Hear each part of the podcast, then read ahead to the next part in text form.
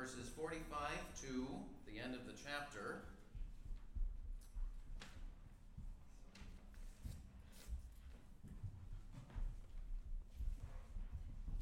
Going through the book of Mark, which focuses on who Jesus is and why he came and what it means to follow him.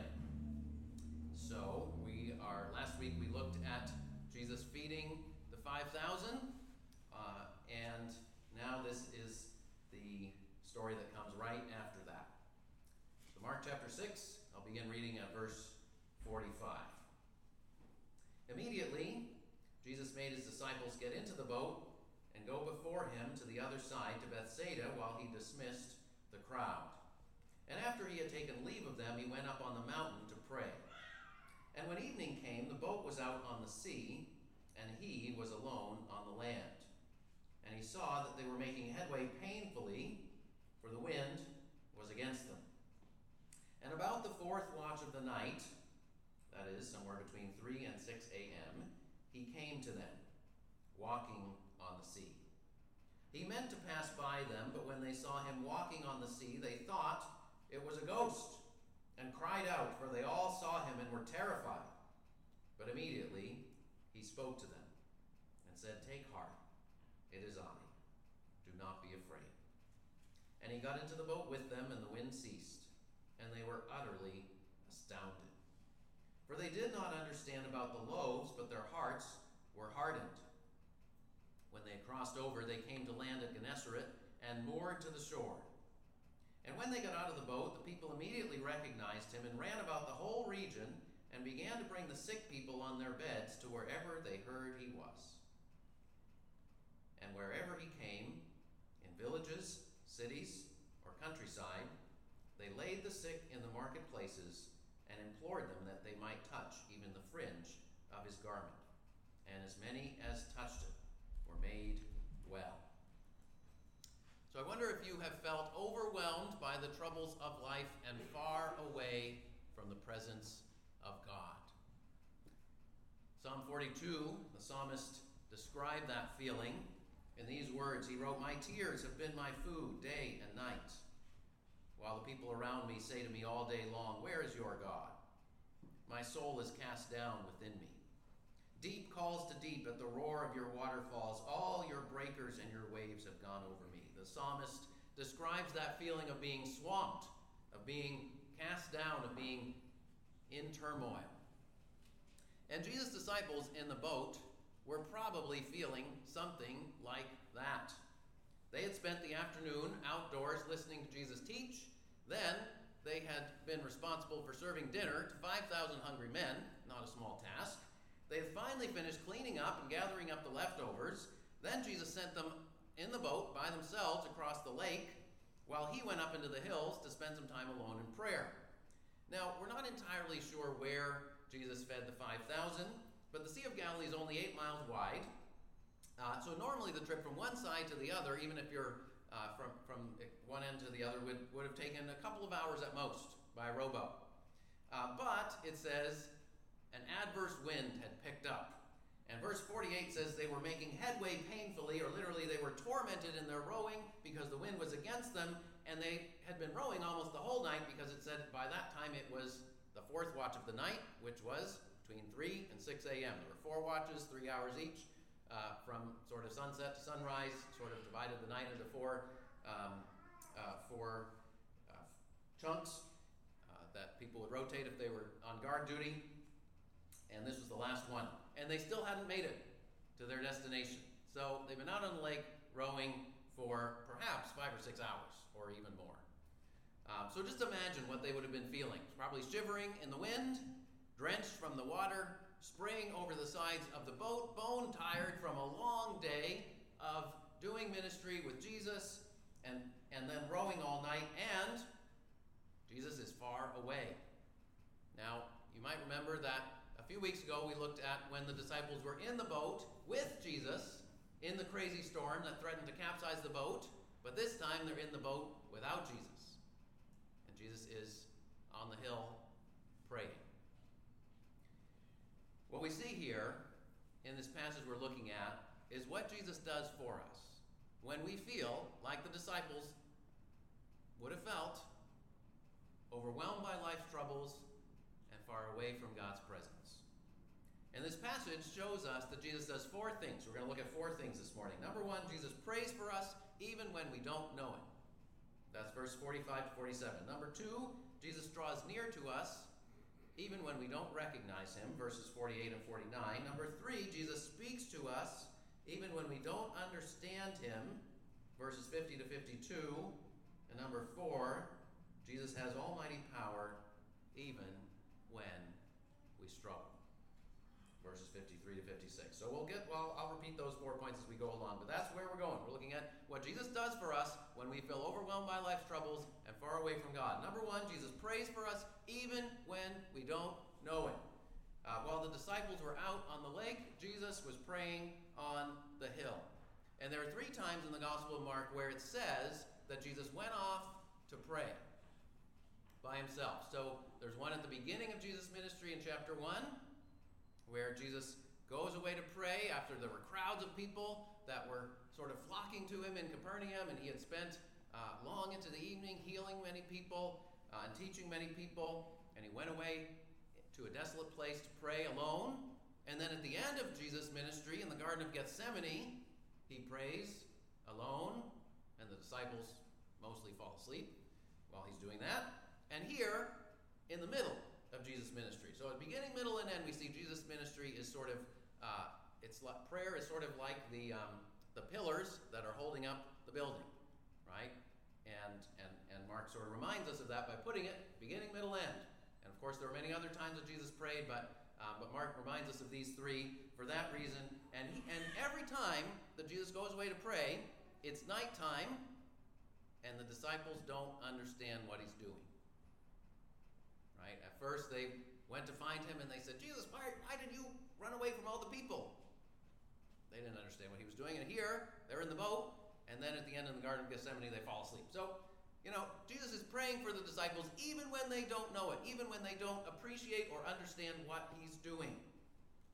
Now, Mark doesn't tell us here what Jesus prayed about, doesn't give us the words of Jesus' prayer, uh, but we know from John chapter 17 that when Jesus prayed in the Garden of Gethsemane, he specifically spent time praying for his followers.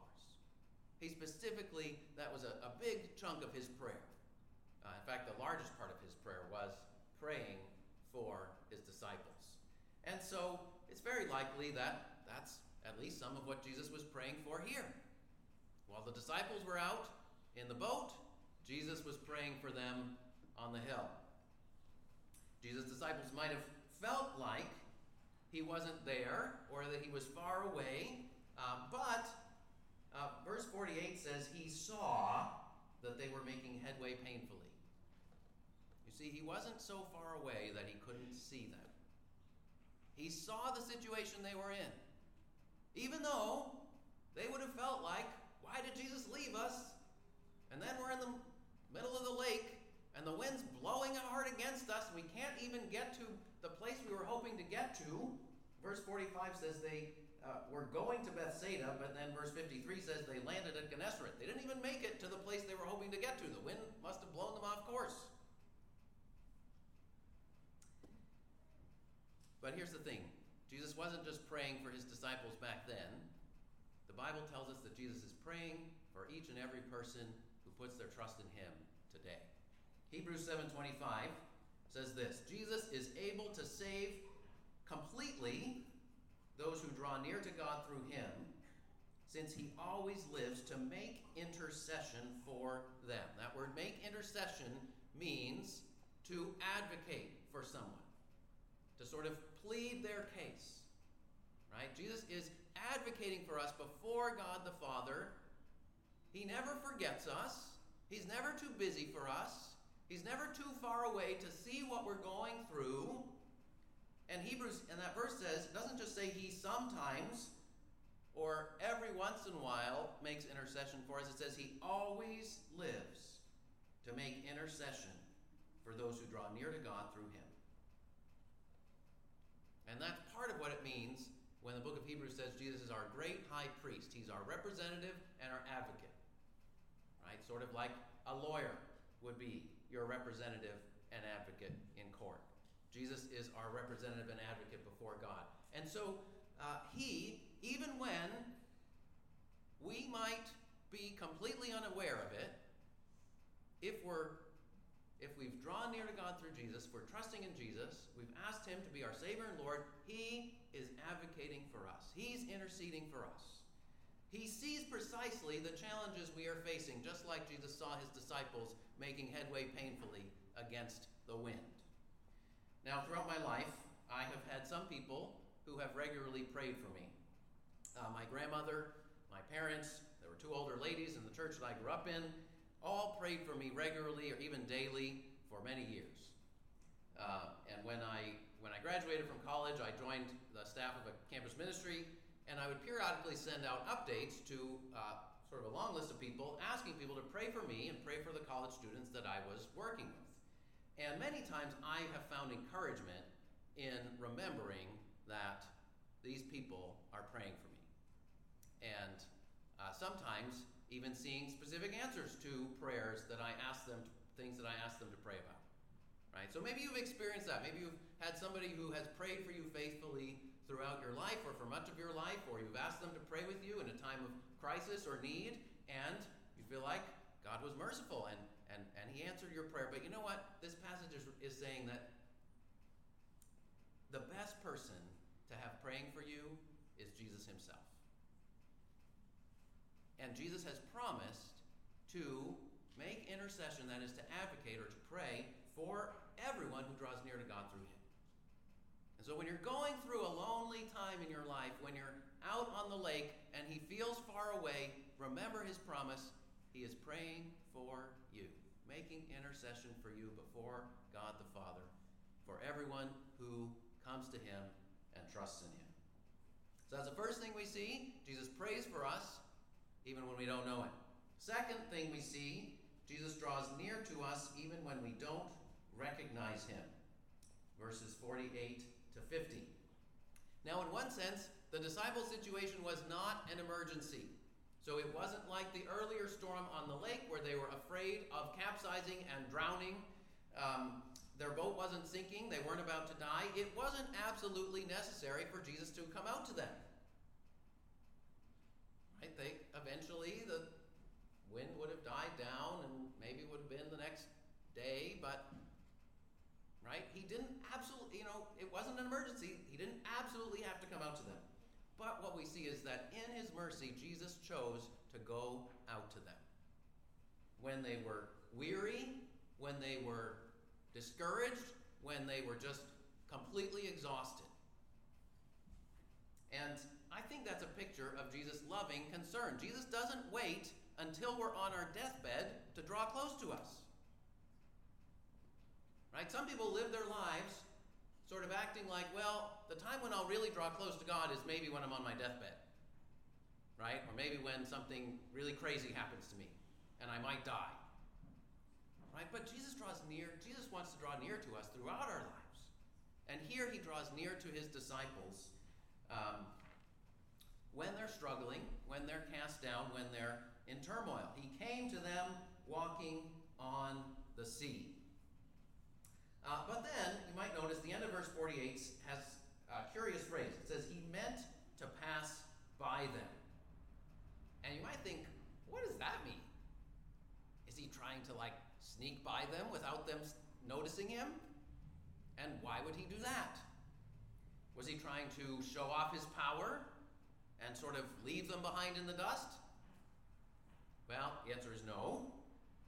Uh, this verb, pass by, appears in a couple of key passages in the Old Testament. We read one of them earlier from the book of Job, that chapter that speaks about God's power and wisdom, that God's ways are incomprehensible to us, that his, his wisdom is beyond our understanding. And verse 11, uh, you might have noticed, of that chapter, Job says, Behold, he passes by me, and I see him not. He moves on, but I don't perceive him. In other words, God displays his power and wisdom right in front of our eyes, but we don't recognize him for who he is. That happens sometime, right? And in some ways, right, God displays his power and wisdom in the world around us, and yet many times we don't see that. We don't think about that. We don't think about why is there something rather than nothing? Good question, right? Or why is this world around us? Why does it contain so much beauty and complexity and wisdom? Where does that come from, right? All these things are sort of meant to point us to God's power and wisdom. And here, uh, Jesus, you know, the disciples are tr- making headway painfully, and Jesus walks right by them. It's sort of like if you're on a bike and a runner passes by you. Right? You feel completely, you know, I mean, really? I mean, I'm riding my bike and this dude runs by me. That's what the disciples would have felt like, right? They're rowing against the wind. You should be able to row fast, you know, faster than you can walk, right? And Jesus just walked right by them. Um, so Jesus was showing them his power, passing by them, showing them his power, but he's also showing them his goodness. And so the other passage, there's two other passages in the Old Testament that use this word pass by, and it means God showing his goodness. So Exodus 33, verse 19, God said to Moses, I'll make all my goodness pass before you, and I'll proclaim before you my name, the Lord. And then the next chapter, Exodus 34, 5 and 6, the Lord passed before Moses and proclaimed, The Lord, the Lord, a God merciful and gracious, slow to anger, and abounding in steadfast love and faithfulness. So this verb pass by doesn't just mean Jesus is trying to sneak by them. No, it means he's trying to reveal himself to them, revealing his power and wisdom, walking right by them, but also revealing his goodness, that he's present with them. He hasn't forgotten them. He's seen them, and he's drawing close to them. Uh, the same phrase appears in 1 Kings 19 when the prophet Elijah was feeling exhausted and alone. He ran away to a cave, and then that uh, 1 Kings 19:11 says, "Behold, the Lord passed by." And again, God reveals His goodness to Elijah when he was completely exhausted and discouraged and, and sort of ran away and thought he was the only one left and nobody else could understand him and nobody else would know what he's going through and God meets him there and shows him his goodness, passes by him. So it says, so when it says Jesus meant to pass by them, his intention was show him his power like he did to Job and show them his goodness like he did to Moses and Elijah. But here's the problem the disciples don't get it. They don't immediately say, Oh, it's you, Jesus. And you're showing us that you're so powerful and that you're so good and that you're powerful enough to walk on the ocean eh, on the lake and you're good enough to come and meet us in the middle of our struggle. No, they don't reach any of those conclusions. They're freaked out and they think it's a ghost. Right? They become more afraid, more bothered, and perturbed. Uh, you know, probably most of us would react that way too. Uh, think of the last time you pulled an all nighter. Maybe it was a while. Pulled a few of those in college. I try not to pull any of those these days. It's been a while. But once you get to that fourth watch of the night, 3, 4, 5 a.m., that's where almost anybody gets halfway delirious.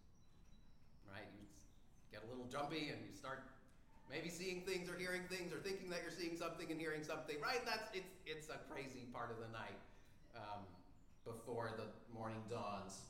But Jesus draws near to us even when we don't recognize what we see here. Even they, when they don't initially see who he is, he draws near to us.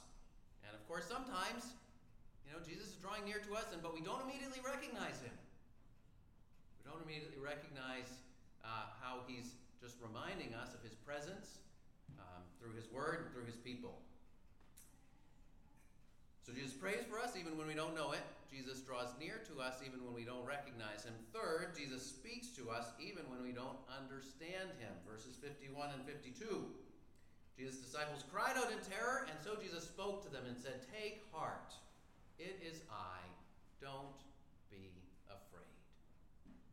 You know, that phrase, or something like it, is one of the phrases that appears over and over in the Bible. Many times, not just in one or two places or three places, but throughout the Old Testament, throughout the New Testament, fear not, I am with you. That's what Jesus says to them here. And that phrase uh, that's in, in, uh, that's translated, "It is I." So literally, you could translate it, "I am." It's actually the same word that God used, or same two words God used to reveal Himself to Moses in the burning bush. He said, "I am who I am." I am here with you. Um, and Isaiah 41 is another passage. Fear not, for I am with you. Be not dismayed, for I am your God. I will strengthen you. I will help you. I will uphold you with my righteous right hand. I, the Lord your God, hold your right hand. It is I who say to you, Fear not. I am the one who helps you. So Jesus is saying that he's the great I am, that he's God himself in the flesh with his people. The same God who revealed himself to Moses, the same God who revealed himself to Isaiah, the same God who had been with his people throughout the Old Testament, he's saying, Fear not, I am. And I'm here with you.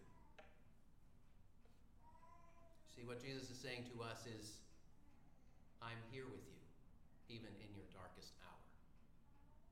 I'm here with you at 4 in the morning when you're still not done with your paper that's due tomorrow. I'm here when you're pounding the pavement and searching for a job every day and trying to figure out a way to make ends meet, and it still doesn't seem like you have enough. I'm here when you're wearied by the burdens of caring for a loved one who is ill or managing a household. I'm here when you're grieving the death of a loved one and wondering how you'll live without them. I'm here when you're facing a serious illness and the doctors say there's only so much that medicine can do for you.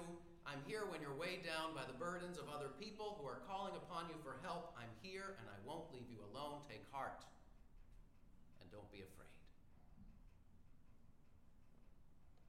That's what Jesus was saying to his disciples in the boat, and that's what Jesus is saying to us today. You know, last week we saw how Jesus is the Good Shepherd. Psalm 23 says, The Lord is my shepherd, I shall not want. And last week we saw that all the people the huge crowd of people, they all ate and were satisfied. Jesus provided enough food for them all. And we saw last week uh, how it says he made the people sit down on the green grass, like Psalm 23 says, He makes me lie down in green pastures. And that same theme of Jesus being the good shepherd continues here. Think of what else Psalm 23 says. He leads me beside still waters. Right? Here he goes out and meets his disciples when the wind's against them and the waters are choppy, and he comes into the boat with them, and it says the wind ceased. The wind died down. He's the good shepherd who leads us beside still waters, who meets us when the waters are choppy and brings peace and calm. And then that psalm goes on even though I walk through the valley of the shadow of death or the darkest valley, I won't fear, for you're with me.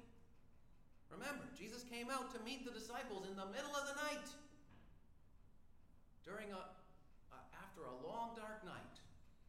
And Jesus comes alongside us when we're weary and frazzled and stressed out and maybe it's late at night, we can't sleep or we're working on something that we have to keep working on. And he says, "I'm here with you. Don't be afraid." This is the lesson Jesus was trying to teach his disciples all along. He's the good shepherd. He's the great I am. He's God himself in the flesh. You can trust me. I'm here with you. In the Old Testament, when God led the people of Israel out of slavery in Egypt, he did many miracles, but there were two that sort of stood out above them all. Number one, he led them through the Red Sea. And number two, he fed them with manna from heaven 40 years in the wilderness. And Jesus just has, has just done those two th- same things fed the people with bread from heaven, and then made a way for his disciples through the lake, through the sea. But, verse 52 tells us that Jesus' disciples. They didn't understand about the loaves, but their hearts were hardened. They were astounded, amazed by Jesus' power, but they didn't yet trust him as their good shepherd. They didn't yet see that he was the great I am, worthy of their complete trust. You know, sometimes we can be like Jesus' disciples. Sometimes Jesus speaks to us in his word, and we've heard the same message over and over, but it just doesn't hit home yet. I mean, why do you think there are so many messages like, Fear not, I am with you, that appear five, ten, or more times in the Bible? It's because we need to hear them over and over. Because they don't, you know, if we hear it just once, sometimes we just bounces off us and we keep going on our way. Sometimes we need to hear the same message over and over. Sometimes God brings us through the same kind of situation because we don't fully learn the lesson the first time. You know, did Jesus' disciples learn the lesson when they were in the boat with him and they were about to capsize and drown and Jesus calmed, calmed the storm? Well, they started asking a question. They said, Well, who is this? Even the wind and the waves obey him. They asked the right question, but they didn't come to a confident answer yet. You see, Jesus is patient with his disciples, and he keeps on teaching them about who he is. And with us, sometimes we need to ask have, have I received that truth that's in God's Word? Have I learned what God's seeking to teach me, even through bringing me through a hard time? Because this lesson about learning to trust Jesus is probably about the most foundational lesson and the lesson that we need to come back to over and over to trust and depend on Him, whatever we go through. So, Jesus prays for us even when we don't know it. Jesus draws near to us even when we don't recognize Him. Jesus speaks to us even when we don't understand Him. And finally, Jesus has almighty power even when we struggle. I'd say, what does, what does that mean? Well, look at the end of this passage, verse 53 to 56. It's a sort of a summary description of Jesus' healing ministry in this town of Gennesaret, which is by the Sea of Galilee, and the surrounding towns and villages as well. And we see all kinds of people coming to Jesus seeking physical healing, and verse 56 says, As many as touched his garment were made well. So we see another reminder of Jesus' miraculous power. And throughout this chapter, I mean, Jesus has done some pretty amazing miracles. He's fed the 5,000, from just five loaves and two fish. He's walked on the water. He heals large numbers of sick people. And Mark shows us that where Jesus is, there's glory and victory and miracles and power. Jesus has almighty power. And yet, in this very same chapter, we see that Jesus' disciples experience suffering and struggle. Last week we saw so many people were coming and going that Jesus' disciples didn't even have time to eat. And then Jesus said, Come away with me on a little retreat. And the retreat got interrupted by this big crowd. And then they're struggling against the wind all through the night. And Jesus doesn't come out to them immediately. He waits till the night's almost over. You see, in this same chapter, we see Jesus' almighty power and yet we see that Jesus doesn't use his almighty power to save his disciples from every struggle. He doesn't always immediately intervene and sort of brush away the problem. Life with Jesus includes both glory and suffering. You see, Jesus' miraculous power is real. And Jesus display his almighty power today, but it's not a guarantee of immediate intervention when life gets hard. Jesus rescues many people, but he doesn't rescue us immediately from all adversity. Mark shows us this. The first half of Mark is full of displays of Jesus' almighty power, all kinds of miracles. And Jesus even sends out his disciples to perform miracles in his name. And then the second half of Mark there's very few miracles, all leads up to Jesus laying down his life on the cross. And of course, the greatest miracle, the resurrection. But Jesus will soon call his disciples to take up their cross and follow him. So you see, glory and suffering. Jesus' almighty power, and our life is still hard at times. And sometimes the struggle is not immediately removed.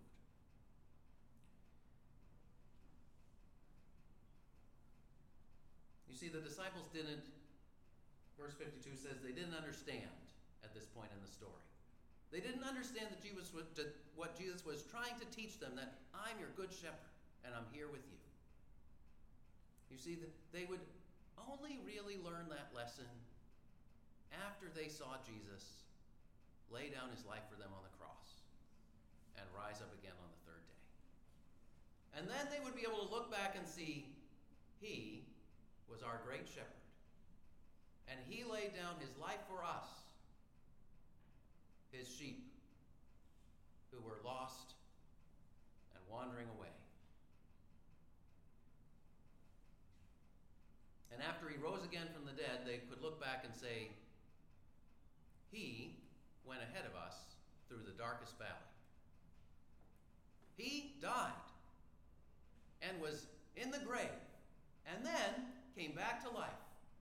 And so he can lead us we can trust Him to lead us through whatever dark valleys and even through death to resurrection on the other side. You see, eventually, Jesus' disciples understood that He was the Good Shepherd. It took them a long time to learn, and sometimes it takes us a long time to learn. But let me ask you is Jesus your Good Shepherd today? Have you turned to Him and said, Jesus, I should not be in the driver's seat in my own life. I need you. I realize that I'm insufficient. Jesus, you are the Lord. You are the I am. Make me yours forever. If you haven't done that, ask Him today. Come to Him today.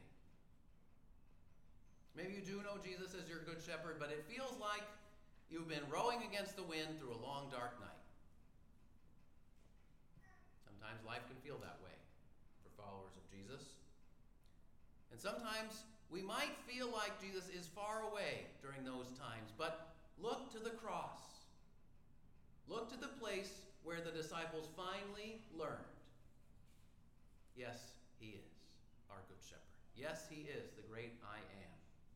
Look at him who laid down his life for you and took your sin upon himself and ransomed you from the power of the, of the grave, and look to him, the risen Lord, who stands triumphant over death and sin and hell, and he says, Take heart, I'm with you, don't be afraid. Trust his promise that he's your advocate, that he draws near, even when we may not initially recognize him, and that his words are true, even when our hearts are sometimes hard. The Apostle Paul wrote, Neither life nor death, nor angels, nor rulers, nor things present, nor things to come, nor powers, nor height, nor depth, nor anything else in all creation will be able to separate us from the love of God in Christ Jesus our Lord. Take heart, He's with us. Don't be afraid. Let's pray.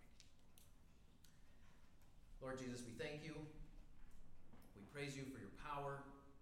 We praise you for your mercy and grace, for revealing those things to your disciples. We thank you for how patient you were with them even when they did not understand, even when their hearts were hardened, just like the rest of the crowds.